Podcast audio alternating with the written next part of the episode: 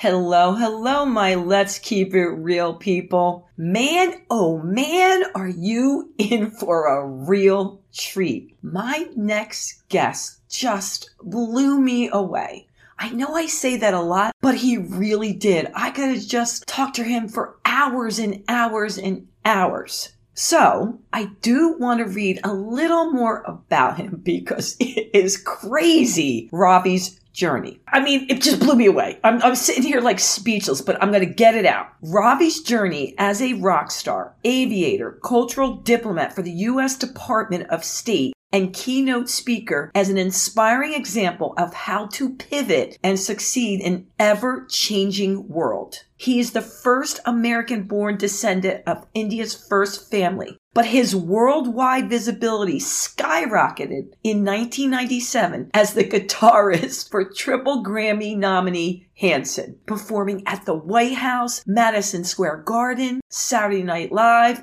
Today Show, and more. Ravi later became a pilot and aviation speaker, helping the industry attract new student pilots. And in 2015, the U.S. Department of State began sponsoring his cultural programs in Russia, Indonesia, Iraq, and Lebanon. A highly respected keynote speaker in education leadership, Ravi is also the founder of Ravi Unite Schools, a large network of international K 12 schools whose classrooms participate in a peer-to-peer real-time audio video interactions and author of Pivot, empowering students today to succeed in an unpredictable tomorrow. Oh, oh, Oh, enjoy, have fun. I know you're going to want to share this with the world, rate it, like it, and you know how much I appreciate that. And again, thank you so much for just recommending me for my keynotes and my corporate clients. I am truly, truly blown away. Have fun. Toodles.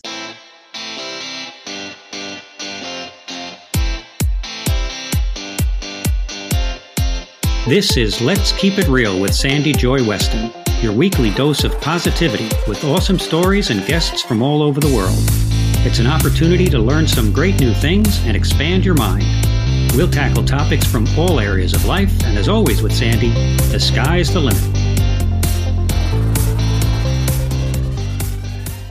All right, people, you asked for it. To see more of the peeps on Let's Keep It Real. So here's Ravi. I've been telling you about him all week long, and he is here to help parents, teachers, kids, no matter where you are, learn how to pivot in such, well, different times, weird times, wacky times, new times. Hi, Ravi. How are you? Great, Sandy. Great to be here. Thanks for having me on the show. And I'm very excited. I don't, I think you're my first guest that's in Chile. So, so I, I own that part of the world as far as uh, your show is concerned. I'll take yeah, it. You own it. But get into it because I have a lot of questions. I've never been there. Give me one word that best describes your past 30 days. How would what would that word be for you? You can pick any word you want. Summertime. Summertime. I thought you were going to go coming in. from the northeast. That's the that's the greatest thing about being in the opposite hemisphere. You know, in these quote unquote winter months, right? We all think the winter months. yeah, know, December, January. It's it's summer break right now. Everybody's on summer vacation. So How does that feel coming from the cold and going into summertime? Well, you know, I mean, I grew up in in New England, in the suburbs of New York City, and uh, yeah, you know, if if I never have to shovel snow again in my life, I won't be disappointed. Let's put it that way. Really? So uh, yeah, and, and even the idea, you know, it's it's funny because you know even the idea of Christmas on the beach, you know, is such a weird concept. But it's funny down here because kids down here are always wondering why is Santa Claus dressed in all these warm clothes? Oh yeah, that's good point. you know, I never thought of that. Like, right but do you say, well, he came from the North Pole and he just didn't change? I don't know. How do you yeah, go? I don't know. It's it's it's. Uh, but those are the kinds of things that you don't think of, and it's kind of funny, you know, when we we'll talk a little bit about you know what I do in education. But that's part of it. Is that you know as adults we don't think of those really important questions sometimes that kids come up with. Yeah. well, gee, I never thought of that. I guess it doesn't. The whole thing doesn't make sense. yeah. So I know you said you're there for a few more weeks, right? Do you keep going back and forth? Like, what's your schedule? I do. Yeah, I live here part time, and so I, I, come back and forth almost every month. I mean, it depends on when I have a keynote speech. So, for example, I, I've got a keynote at the beginning of March in Dallas, and then a, a few days later in New okay. Orleans. And I'll go back to my home in Virginia for a little while, and then I'll come back down here. So you know, sort of schedule driven. I was in, um, just went up to Milwaukee, Wisconsin a few weeks ago uh, to give the keynote for the Wisconsin State Education Convention. And uh, that was a culture shock because I was literally, you know, I flew up there and I was in the hotel, and, but I still had to go outside to get from the hotel to the van to yeah, get back yeah. to the airport. And it was like six o'clock in the morning. I kid you not, I got frostbite on my ear from that uh, 45 second trip from the hotel into the van. It was they according to to my driver, it was 25 degrees below zero with the wind chill that morning. Mm. Mm. Where but, were your earmuffs? Where were your earmuffs? I, well, that's my point. I was sitting down here in Chile the you know the week before and the week after. I didn't think about earmuffs. Oh my god, it wasn't even on my radar. That's true. All right, so we have a lot of questions for you from parents and a few mm-hmm. from teachers, but I want to dive right into the rock and roll career. I mean, I was checking you out, man. I mean, you've had a well rounded journey. I mean, think about it pilot, rock star, now keynote speaker. So, what was it like being up there on stage in front of all those people jamming out? Oh, yeah. I mean, it's it's an amazing experience. And you know, as a as a kid, my dream was to be Angus Young of AC/DC. You know, so on my 11th birthday, my mom bought me an electric guitar, and I was growing up in the suburbs of New York City. So in my mind, I was playing Madison Square Garden, but I was still on the deck. You know, out in the backyard. Yeah.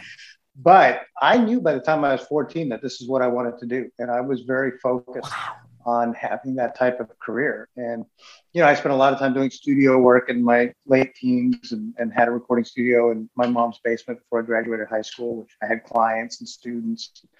And it was kind of cool. And, and it, that's what ultimately happened is one of those clients moved on, uh, became uh, an important guy at Mercury Records. And he thought of me at the time when somebody said, Hey, you know the young guitar player that we're trying to launch?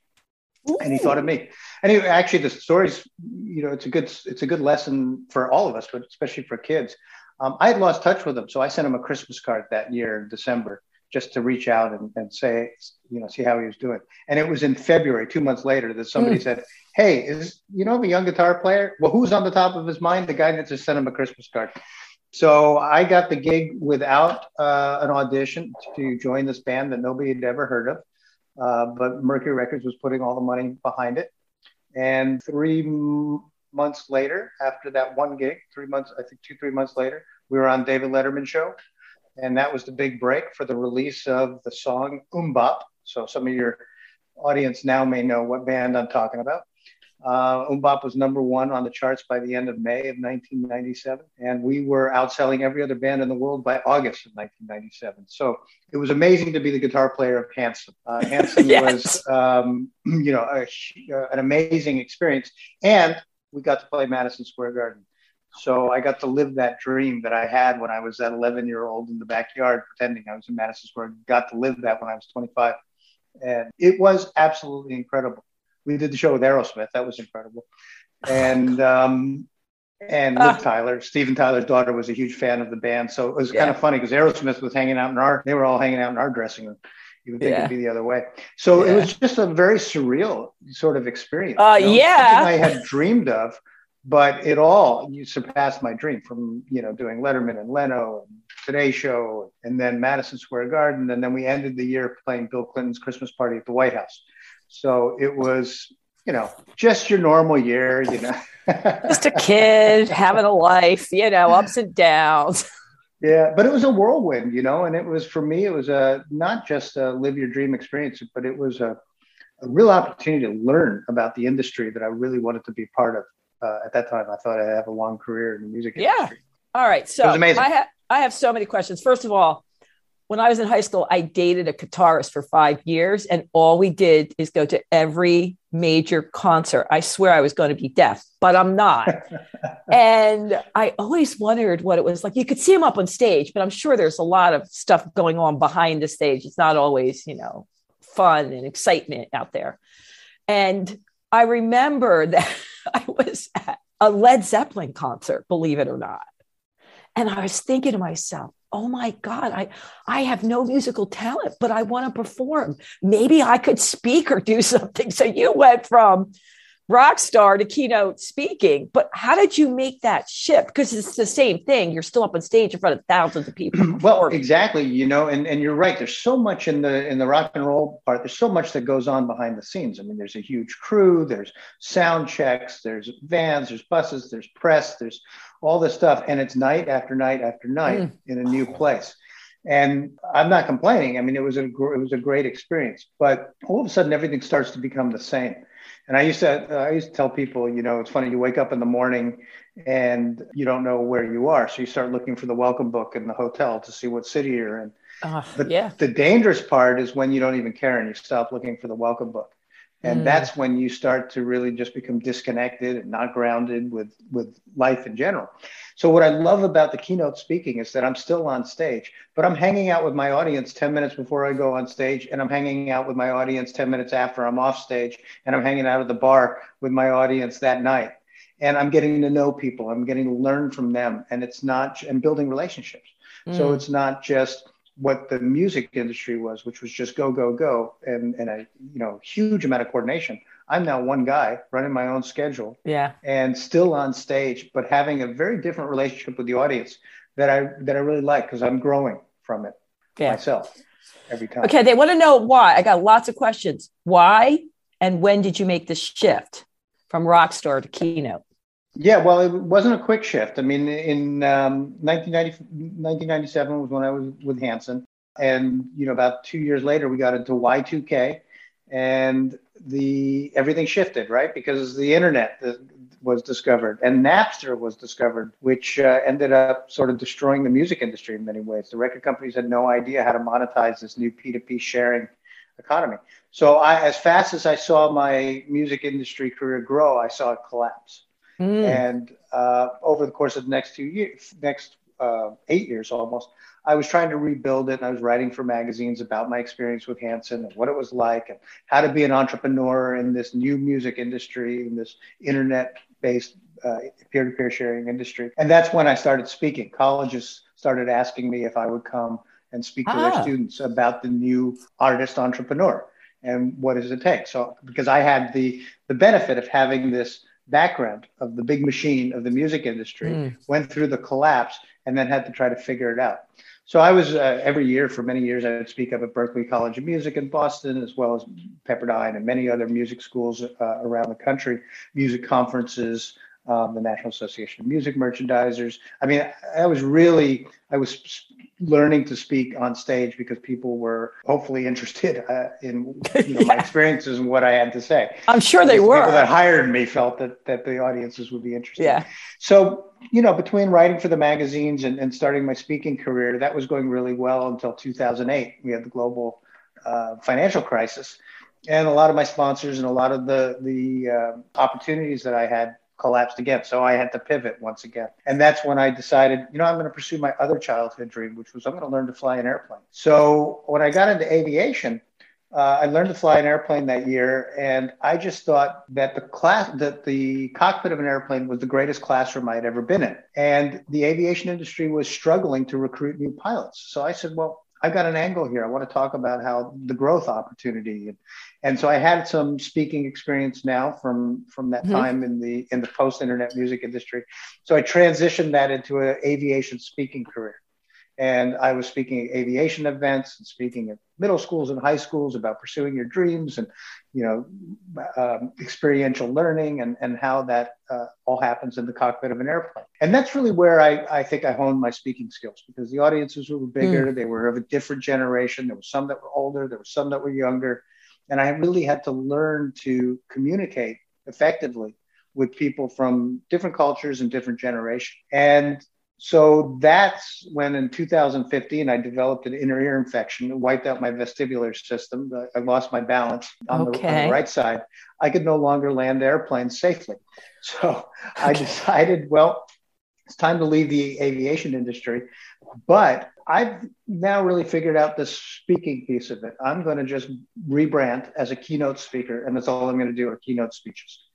And the first industry to take interest in what I had to say was the education industry. Mm. And I think that's because I had these ideas like the cockpit of an airplane was the greatest classroom I'd ever been. I was referring to Hanson as the Harvard Business School of Rock and Roll. For me, all of these experiences were a learning journey. And that's what I realized that education needed is to understand that, that education is a lifelong journey. We have to become lifelong learners. And it isn't just about getting into college. It isn't just about getting a master's. Mm. It isn't just about getting a PhD and then hopefully landing a job, which many people at that time found that you put in all those years. And then post 2008, there were no jobs.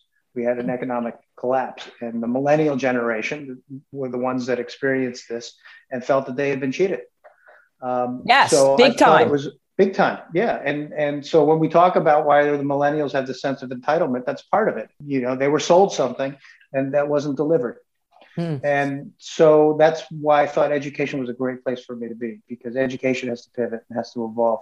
And so now, uh, 90% of my work is, is keynotes for medium to large education leadership conferences. Yes. so uh, I talk to my students uh, a lot of them are at this coffee house I go to, and I get mm-hmm. to hear a lot of their concerns, right? A lot of times they blame us. They go, You screwed us. you know, look at the country you left. I'm like, Oh, wait, I don't think I did it all myself, but okay, let's just go with that. And I told them you were coming on. And their biggest thing is they feel, especially in high school and college, that the teachers aren't hearing them that they go in and okay the biggest thing is we got to make sure this curriculum is met. And here's this, and you got this for marketing, or you got this for science, you got this for English and math. And it's tunnel vision, like check, check, check. But they're very concerned about life and their mental health. They really are. And I've never seen, and it makes me so sad, but I try to help as much as I could. They're filled with overwhelmment and anxiety mm. and stress, but the schools aren't catching up with them, they feel right. to, address this. They're like, well, we're trying to fit it in. And they said, tell Robbie he has to change. As I go, okay, I'll ask him what he's doing. I'm on it. I'm on that. it. They're like, come on, Sandy, you know. well, you know, it's it's the, the bottom line is education. You know, I write, I talk about it in my new book, Pivot: Empowering Students Today to Succeed in an Unpredictable Tomorrow, which I wrote here in Chile during the first wave of the pandemic during lockdown. I know, love and, it and you know it was uh, well i had nothing else to do. All my engagements were canceled. So i figured okay this write is time to write that book that's been on my mind for a long time. And um, you know that's the that's the crux of it is that education really has to be relevant and education has to pivot. It has to evolve with the needs. We, we are not just building uh, factory workers anymore. We are training entrepreneurs and, and leaders. And so education really has to recognize that this is a huge opportunity that maybe our old ways of standardized testing and and and you know curriculums of yesterday are just not correct anymore in order to prepare students for that unpredictable future. I, I, mean, I think the educators themselves and the education industry as a whole actually does a great job. We really have a much better industry, education industry and public school uh, network than we're given credit for but it doesn't change the fact that like everything in life today mm-hmm. it's politicized and there's a lot of uh, controversy over it and public school is a huge part of every you know political campaign mm-hmm. and and it has been yes. you know for for for decades. And so it's very complicated. The student sometimes gets lost in all of this when the mm. student is the center of all of this and yeah. needs to be at the center of all of this. So I hear those students that are, are concerned and, and they're right to be concerned. But I also hear those teachers who are saying, well, wait a second, we're not the parents. You know, their parents have a role in this too and we can't ah. cover everything. We can't, you know, we're, we're trying to give them the foundation and the basics. But if you're also cutting our budgets, we're running the teacher shortages, but you want us to provide the social emotional, you want us to provide the psychological counseling, you want us to provide meals, you want us to do all that. We're doing our best here. but we're, we're up against a lot. And I think that's that's sort of the conflict in, in some ways in what we're hearing now in, in school board meetings, you know, which are mm. uh, are the, the hot topics are critical race theory and vaccine mandates and mask mandates, but there's an underlying distrust and misunderstanding of the role of school in education and in my mm. opinion, the role of parents in education. Family and parents are the first educators of a child. So, one of the things I say in the book is that uh, education is more than going to school. It has to be a collaboration of be- between teachers and parents, mm. not an active collaboration, but everyone needs to know their role. Yeah. And yeah. every and if point. everyone knows their role, then we can educate the whole child and lead them to be successful in an unpredictable future. Okay, there's so much unpacked here, but let's start with the number one thing, which my teachers, I have a lot of friends that are teachers, and I hear this all day long. We want to change the curriculum. We don't agree. They'll go in and go, Oh my God, it's standardized testing. Why are we doing this stuff? I'd rather be doing this other stuff with the kids. But they said, Sandy, it, it takes too long. I mean, we, we don't know how to change it. You know, they want to do it, the teachers, but like you said, the political system, it's, it's a whole nother realm. So I work more with the kids, but they're like, you got to help us. And I'm like, okay, I'm going to ask Robbie that too. Like, I don't know what to tell them to do because they feel like they're stuck. And I really do. My heart goes out for the teachers. I think they're doing, in my area, a bang up job.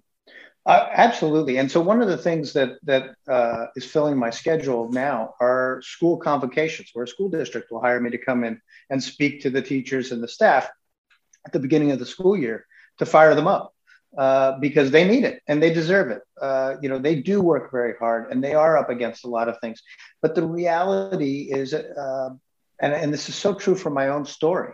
I mean, my career and, and success, however you define success, at least how I define my own success, mm. is I can I can trace it right back to a few teachers that I had in school and they just made the complete difference in my trajectory not just in school mentors that i had outside of school too. And um, that's the other thing that, that uh, i often think about is how rigorous should school be? Because if we don't give kids time to find outside mentors and have those opportunities as well because that's part of education. It needs to, mm. you have to have a combination of real world education and school education. It's all important and it all has to coexist. So I try to fire up teachers by telling, by reminding them what a difference they really do make, reminding them about the yes. importance of arts, you know, the importance of physical education. There's a reason why all of these things are, are in our, our school systems in order to make our students more empathetic leaders in the future to make them better people. And and you know i talk a lot about the fact that i believe school is not just about preparing a kid for college and career. It's about world peace. It's about educating kids mm. and, and and empowering them to be the kind of leaders that we need in a global society which is which needs to be a peaceful society. And there's uh, a lot of opportunity in that where teachers can not only inspire but can actually give their students real entrepreneurial tools of uh, you know how to build businesses that are actually going to generate things that I think will create peace. You know, whatever that might be. Um, those mm. kids need to be empowered to, to think that way and to think outside of the box. And our standardized testing and the curriculums that the teachers are complaining about uh, are not, in general, I'm speaking generally, there are yeah, plenty of exceptions, yeah. but in general, are not um, providing that opportunity for st- teachers and st- students, but for teachers to push their students outside of the box. And that's where those students need to go. Yeah. They need to yeah. be pushed outside of that box. Yeah. If I hadn't been pushed outside of that box, I would not have had uh, any of the, the career that I've had. And and that box, by the way, outside of that box includes the social skills, includes intergenerational uh, uh, personal skills. It includes cultural competence and, and being able to talk to people that are different than you. Mm-hmm. Um, you know, in the book, I break down. Uh, I say I say the keys to lifelong learning really come down to four pillars, the four pillars of education, which I believe are inspire curiosity, provoke critical thinking, nurture talent, and foster communication. If we really recognize that everything we teach has to, in some way, build those four primary skill sets, then we develop students that are confident, mm. that are entrepreneurial, that uh, are willing to fail. Our current system, you know, cur- our curriculum doesn't encourage failure. failure is one of the most important lessons in life, and school is the safest place to do it because the only the only uh, consequence is a grade. Yeah. Failure in life has has bigger consequences. you know? But we have we have so much focus on so that we think we can't fail. You know, of course you can. You should. This is where you should fail. but our system just doesn't. You know, it doesn't foster that type of type of uh, teaching. I'm laughing because my son's a senior in high school and our school system is amazing, our public school system, but it didn't fit his needs. So we were fortunate enough to send him to a private school that emphasized art because he's going to end up going to an, an art school. Yeah. And he's so good at everything but math. And I'd say, I don't really care about math. Just get through. Don't don't focus. He goes, Mom, what is wrong with you? What kind of parent are you? like, I don't, I don't. I mean, I'm not saying, you know, basic, but I see all your other talents and I want you to focus on them. Now, that being said, his school does do that, but he was fortunate enough with COVID, the benefit he didn't have to take the SATs, mm. especially for him going to an art school. So he right. was able his last two years really focus on what he loves doing in his portfolio. Yeah, that's cool. Yeah. So, I mean, I, I, I, agree with what you basically told him. You know, my, my dad used to say perfect is the enemy of good. And he also used to say everybody has an idea. It's all about execution. You just got to get things done. I mean, in many ways, you just got to get things done so that you can focus uh, on the things that on your strengths. That's, that's part of the nurture talent aspect of those four yeah. pillars that I talked about is, is our education system spend a lot of time focusing on overcoming weakness but if we can identify and nurture talent, then we really empower our students to use their natural gifts to the mm. best of their ability. And if we do that, I mean, we create, we, we give every kid the best shot at success. How do they do that, Robbie? How do they encourage that, the teachers? If like their main thing is they want the kid to get an A in math or English and science, like how do we work that out? So it's it's got to come from a higher level. It's got to come from the administrative level where we say we need to make sure that that our schools are not designed to be everything for everyone, but they have to have something for everyone. So that means we have to have a broad range of extracurricular mm. activities and opportunities to do that first part, inspire the curiosity. Um, the nurturing the talent we already talked about, the provoking critical thinking is what's happening in the classroom and what the teachers are doing. But a key to that also to, to both nurturing talent and, and provoking critical thinking is that we have to get away from the summative grading that is primarily you know what our education system mm. is based on we have to get into more formative assessment rather than summative assessment and one of the ways i explain this to my audiences is that uh, when the chef tastes the soup he's making a formative assessment. When the customer tastes the soup he's making a summative assessment. It's too late to fix the soup once we've gotten to the oh i like that. Yeah. Yeah so we've got to have more formative assessment built into how we educate our children so that we can fix the soup in the process and and give them every opportunity to uh, develop their strengths and, and and get what they need. So that that's from, from a top down point of view if we if we have that type of structure then teachers will have a much greater opportunity mm. to do that. But we also then have to have professional development and teacher training on formative assessments because it's much more ambiguous. It's much more subjective, like life, right? Yeah, so. yeah, yeah, yeah. I'm so glad you're doing this. Everyone has to book you everywhere. Every school I know, I got to call them because this is the world I want the kids to live in, you know? And I know yeah. it's not tomorrow, but you can't just stop because it's not a quick fix. And I can just see it. I can just see it happening. And my biggest thing, oh, it would drive me crazy. You just need to do it for the grade. You just need to do it so you can get to college. And I used to say, oh my God, this doesn't make sense to me. Like, right. you know what I mean? Just get the grade to get you where you want to go. We know you don't want to do it. Well, and yeah, and it. it's and it and it's almost it's kind of egregious in some ways. Going back to what we were talking about with uh, the millennials feel like feeling like they were sold something that you know wasn't delivered. Yeah, bag um, of goods. You know, our whole K through 12 uh, structure is designed to get into college and or and or university, and our university system is designed to go from one degree to another degree to another degree. I, I say one of the things I say in the book is that the goal of every university should be to able to should be to graduate every child as quickly as possible. But education at the higher education level has become such a business that the business doesn't benefit by graduating the child. Instead, we need to keep them enrolled in school, keep putting them in debt further and further. And then eventually, when they graduate, yeah, this kid's going to come out and say, I'm not working for a small amount of money. Look how much I invested in, in my in my education. Yeah. I want the salary that pays. And yeah. then the but then the other side is the employer is going, well, that's great, but you, you don't know what you need to know in order to work for in that position in our company. And they're not, I mean, they're correct in most cases. So there's a real disconnect between the entire education system and the employment workforce yeah. in terms of what's needed. And that has to be corrected. And I think COVID in some ways has, has shine, you know, shown a little bit of light on that. Uh, uh, because people have realized, okay, well, there are other ways to get an education. It's not yes. just about going I, I really do think yeah, that's a positive. By the way, and it's making me get a little upset. I actually have a memory. It's a story. My son was in first grade, and we have, like I said, an amazing school system. And he had an IEP for the way he focused and processed. And they tested him, and he was off the charts in some areas and not.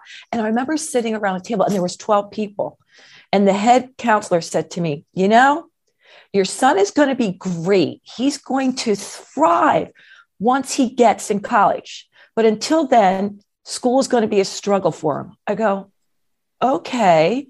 They're like, yeah, he's going to have a rough time all through until he gets to college. I go, I hope you never say that again. I don't want you to repeat that, nor tell him that. Right. Because we have to figure out a different way. If you're telling me the way he thinks, he's going to struggle all through our school system, but he'll be great in college. I'm thinking, holy, well, you don't want to know what I said.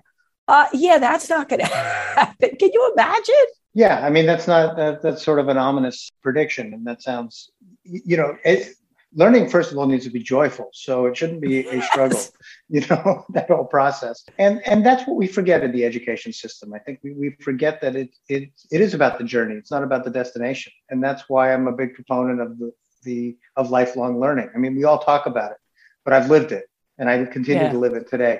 Yeah. Uh, lifelong learning isn't, it's not a program, it's not a structure, it's a mindset.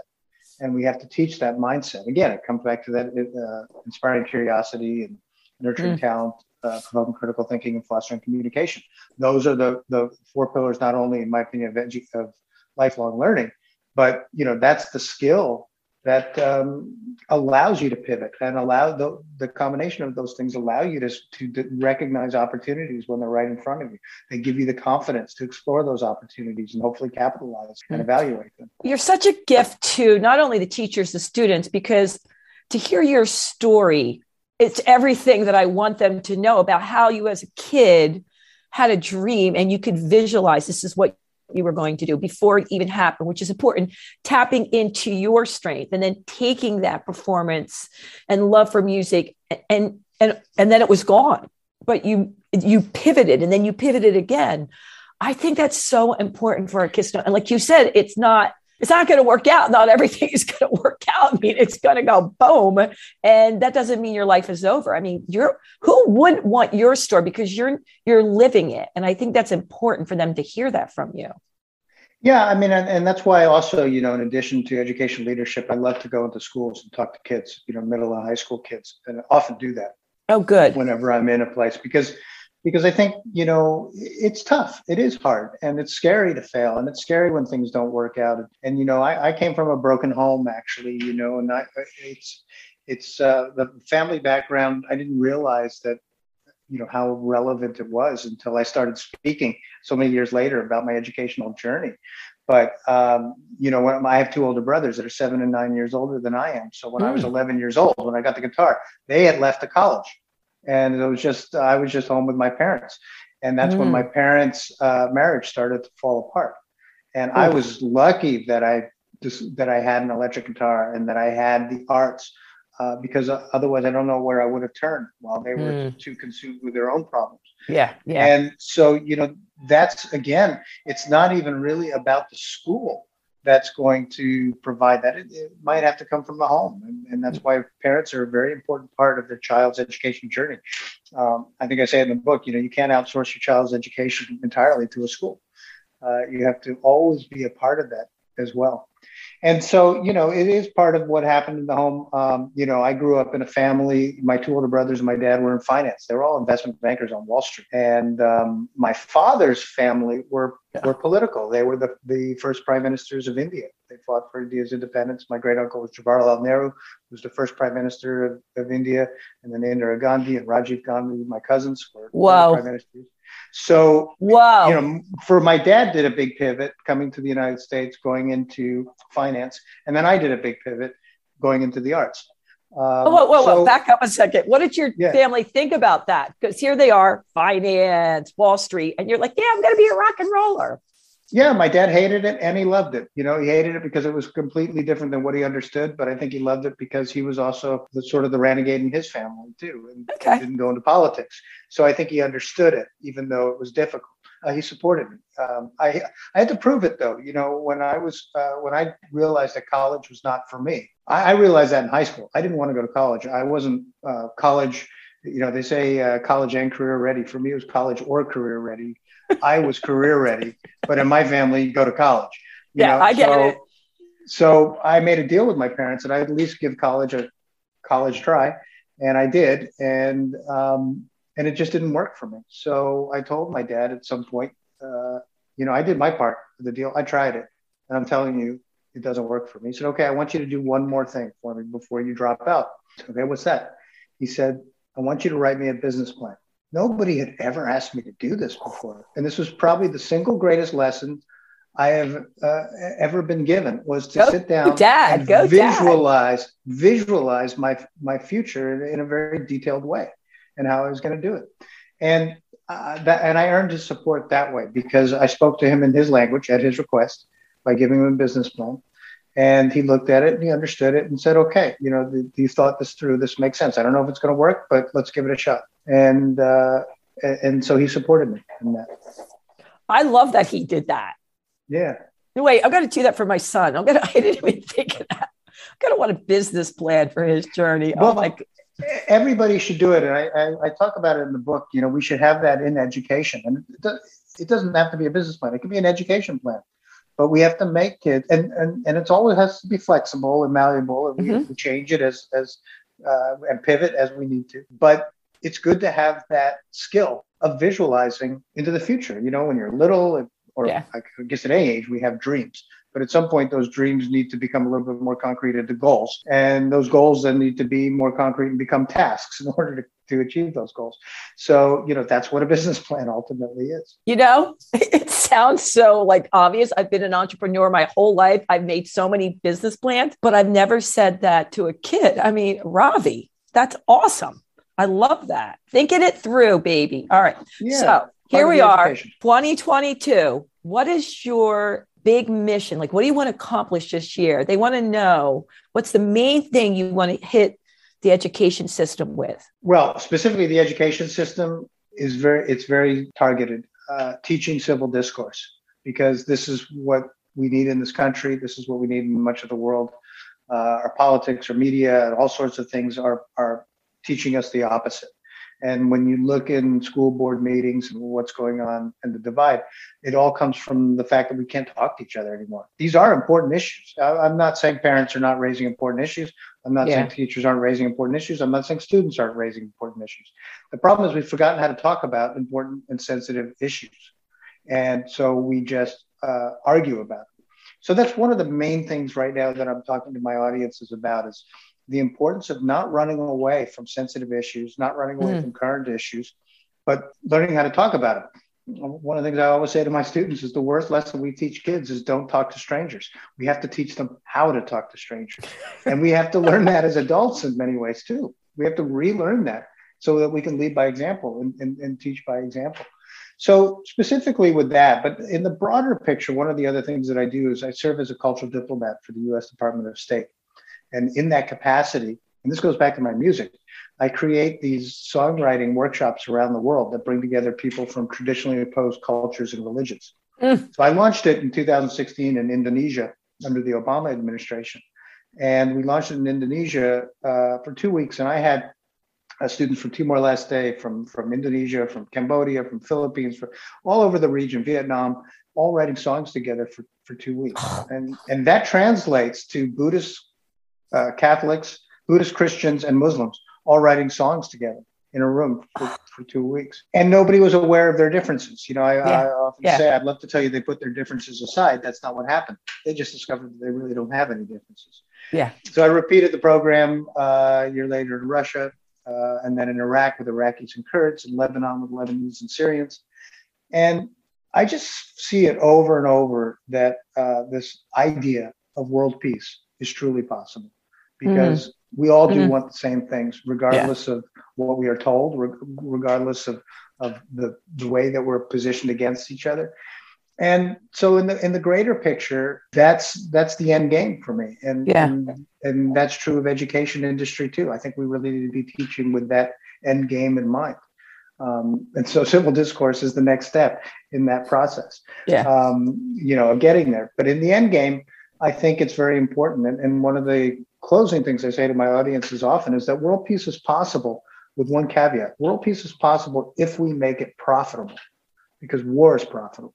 And I believe that's the main reason why we have it. So we oh, absolutely our kids as entrepreneurs to think about not only how do we achieve peace, but how do we make peace profitable, and then we'll have it. Oh, I love that. I have to come see you speak in person. I would love yeah, to do. do. I would love. Oh my, Ravi. Oh, this came right at the best time for my listeners. I'm so happy you're putting this out in the world. It makes me just want to get up and hug you, but I can't. And I'm so glad that you're using music. I, I, remember I was speaking at the World International Conference for Women in Thailand. And I, you know, I spent six months on it, making sure it was right. I was going to, I don't know how I got keynote. No one understood it. Everyone else had their doctor, but I was lucky enough to get it. Yeah. And I'm looking around the audience and I could see that they really eh, spoke some English, but very broken. And I also could see they were coming from backgrounds like, we're just trying to get water into our country, you know, totally different issues, you know, feed our babies. And 15 minutes into it, I said, screw it. You want to dance? My background is dance. I was a dance major. And they're like, okay, put on Meghan Trainor, I Love Me. And we danced. And then we danced again. All my hard work out the window, how the brain works, but they're just trying to get through these people, you know, and bring it back to their and so at the end the whole four days they would come up to me sandy i love me i live well i was thinking i didn't want to be that person like i wanted to show you know that i did understand the body and the neuroscience and it was my ego but really that's what connected us you know it's you remind me of a story where uh, i'm a partner in a boarding school for the poor in the south of india and it's a remarkable school. It's called Shanti Bhavan. Netflix did a four-part uh, documentary on the school because it's just remarkable. My friend Abraham started in 1997. Our mm graduates, these come from, these are the poorest kids in the world. And our graduates now work at Deloitte, Amazon, American Express, you know, many multinational uh, companies. They are, we take them out of the villages at the age of four and we pay for their education through their master's degree. And it's a, just a remarkable, remarkable institution. So the first time I was there was back in 2010. And so I was meeting with these kids and I was teaching a little bit about music and public speaking and just learning about the school uh, in order to uh, help Abraham take it to the next level. And right after that, I went to Los Angeles. I, I think I flew direct to Los Angeles in order to go work with some foster kids over there. And I was so excited from my trip in, in India. I was telling the kids in Los Angeles about these new students that I had, these, these kids in India. And they were so curious that I just said, you know, do you guys want to do a Skype chat with the kids in India? I said, yeah, we'd love to. So I called the school in India, asked the same question. They said, yeah, we'd love to do it. So we set up a Skype chat. And I was just convinced, okay, they're not going to have anything to talk about. So let me let me script a 30 minute dialogue of questions and answers. Yeah, yeah. So I did that. Within 10 minutes, they were off my script completely. 90 minutes later, they were still talking. 90 minutes later. And when they ran out of things to talk about, they just started showing each other dance moves. and the whole thing, the whole thing ended with the kids in India beatboxing, the girls in Los Angeles dancing. Oh, I love! Oh my God! It was just. I wish incredible. I could see that. Yeah. Yeah, and I showed the video actually to my to my audiences of that moment, and it was one of the most powerful moments that I've ever had mm. because I realized at that second that what I had done was just create a forum. The kids did it all by themselves. Yeah. I, I, I really didn't do much. So what I say to teachers, uh, the modern, in my opinion, the modern day teacher is no longer the purveyor of knowledge. All the knowledge in the world is right here. Yeah. They are the facilitator of experiences. And that's all we have to do. Just create the forum. And it's amazing how much kids will learn from each other in mm. in you know that amount of time. And so I did a press conference right after that. And the only thing that I could think of at that time is could world peace, I think it's probably the first time I really thought about it. Could world peace really be that simple? If we could do this with Palestinians and Israelis mm. before mm. we teach them how to hate each other, mm. then maybe world peace is possible. And I oh. remember saying that phrase. I was like, okay, that's that's got to be part of you know what I part of my mission now, you know, because yeah. I'm seeing it. I was seeing it then for the first time. So that was the um, inspiration for something I started many years later called Ravi Unite Schools, where mm. I do these programs with, with a class in Chile and a class in the United States, a class in India, and a class in China. Oh. And you just realize that by putting these kids together and creating the forum online, they have the, the concept of peer-to-peer learning is is exceeds what we could ever hope to do really in, in a classroom. And and I say that because that's part of lifelong learning, right? Peer-to-peer learning. They're not always we're not all yeah. going to be in a classroom for the rest of our lives. So we have to know how to learn from each other. And it's these types of experiences, the facilitate of those experiences that I think really prepare students on it. And, and the example I'm giving you is a very global example. Yeah. And yeah. We need to be preparing our students to be global citizens. And in 2020, 2019, this was such a foreign concept mm. to most teachers. Now, every teacher knows how to do this thanks to COVID. Yeah. yeah. So yeah. it's a huge opportunity now to really take this idea and run with it on a much, much bigger level because teachers are now comfortable with the technology. Wasn't Ravi incredible? Yes, the internet gods of Chile decided to end the interview just a tad bit early. But I still want to put this out there because man, is it worth sharing, liking, and rating it. And hopefully we get Ravi back on. I know you're going to say, please do, please do, because what he's doing for the world, whoo, keep going strong, man. Keep going strong. And please check out his website, raviunites.com. It's R-A-V-I-U-N-I-T-E-S.com. You can find more information about him and how to book him. You're going to want to book him, right? Who wouldn't want to see this guy? Incredible. Thanks so much for your support and the Let's Keep It Real gang. Toodles! Thanks for listening. Be sure to share and subscribe if you enjoyed the show, and remember, keep spreading the positive.